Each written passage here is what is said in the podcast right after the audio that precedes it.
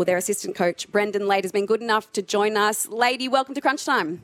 Thanks for having me, guys. How are you going? We are very well. I'm just wondering what you thought about the incident last night at the death at Adelaide Oval. We've been talking about it this morning. Gill McLachlan says it should have been a goal. Do you have any faith in the rev- review system at the moment? I don't think the review system's been been an issue. It's um, when they get reviewed, it's generally um, the right result in the end. So um, probably just didn't review it. Obviously And- didn't. In terms of today, uh, disappointing last week against Hawthorn. How's it been like within the four walls of the club this week? How do you bounce back?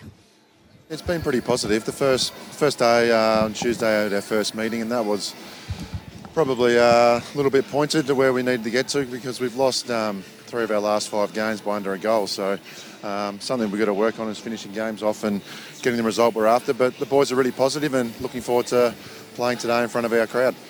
Lady, we look at the team and we look at the quality, particularly at the top end, and, and I reckon, and I'm one that looks and goes, gee, I, I thought the Dogs would be higher based on some of that talent there. Is that an unfair assessment, or internally you do feel that you've left a couple of losses or, or wins that you should have got out there and are looking for greater improvement? Yeah, probably the probably the second one, Scotty. We're, we're definitely left a few out there this year, but in saying that, we haven't consistently put four, four quarters of footy together. Um, you know, we play one good quarter, two good quarters in a game, and then just rely on uh, you know the rest of the game to just to get through. And uh, we need to compete for four quarters. And if we do that, uh, I think Tom Morris said off the top, it's um, you know we're a good chance to challenge some of those teams if we get to September. Lady, how do you coach that? Is that is it more an attitude? Do you when on review has it been structural areas that you've just let yourselves down in? How do you assess all of that?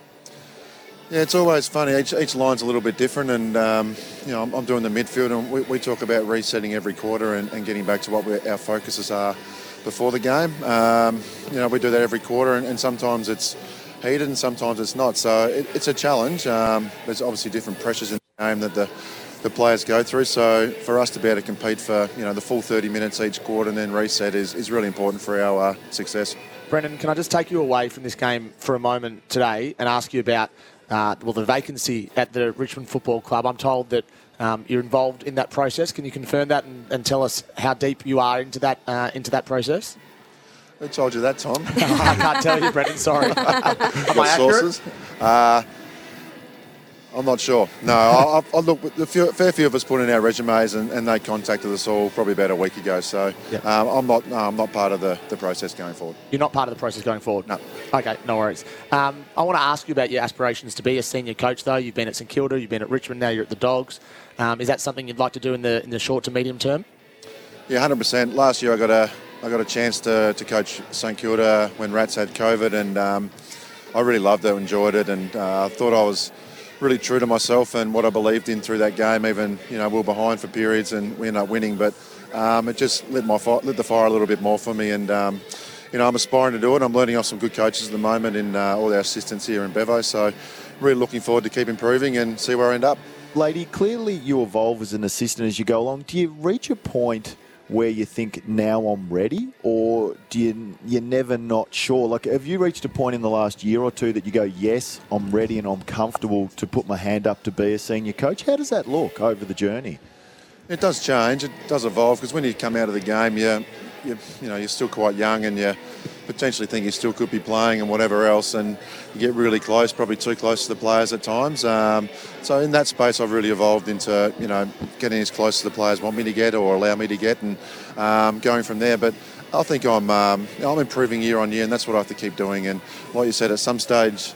You know, you, you think you're ready, but when you get there, I don't think you ever feel you're ready. For those people who don't understand how the AFL Coaches Association and the assistant coaching, I guess, um, process works, my understanding, Brendon, is that all assistant coaches who are out of contract need to be told what in August that they're not going to be required next year. Does this process work? Because we've seen Rowan Smith that he was told a couple of weeks ago he wouldn't be required next year, but he's still expected to go into work and, and, and do the job for another month or two. Do you like the way that this plays out uh, on a yearly basis?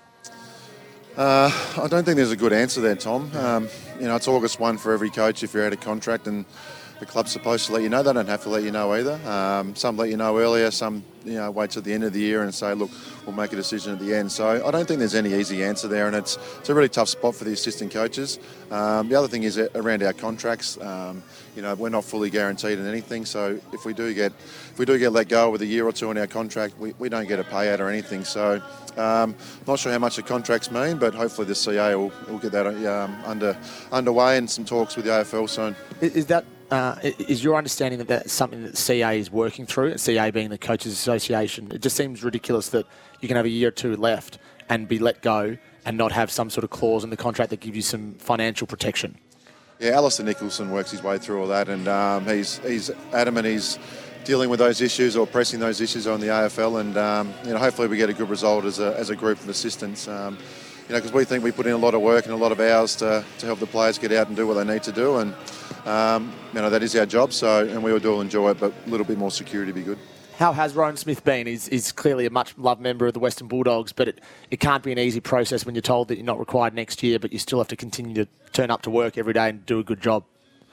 No, Bub, Bub's been fantastic. He, he's coming in every day with his energy, and um, you know he's really coaching the backs really well in our team D at the moment. So, um, you know, he, he was flat when he got told, and um, you know the first couple of days he was he was you know down down in the dumps, but he's he's really got it back on the back on the horse and.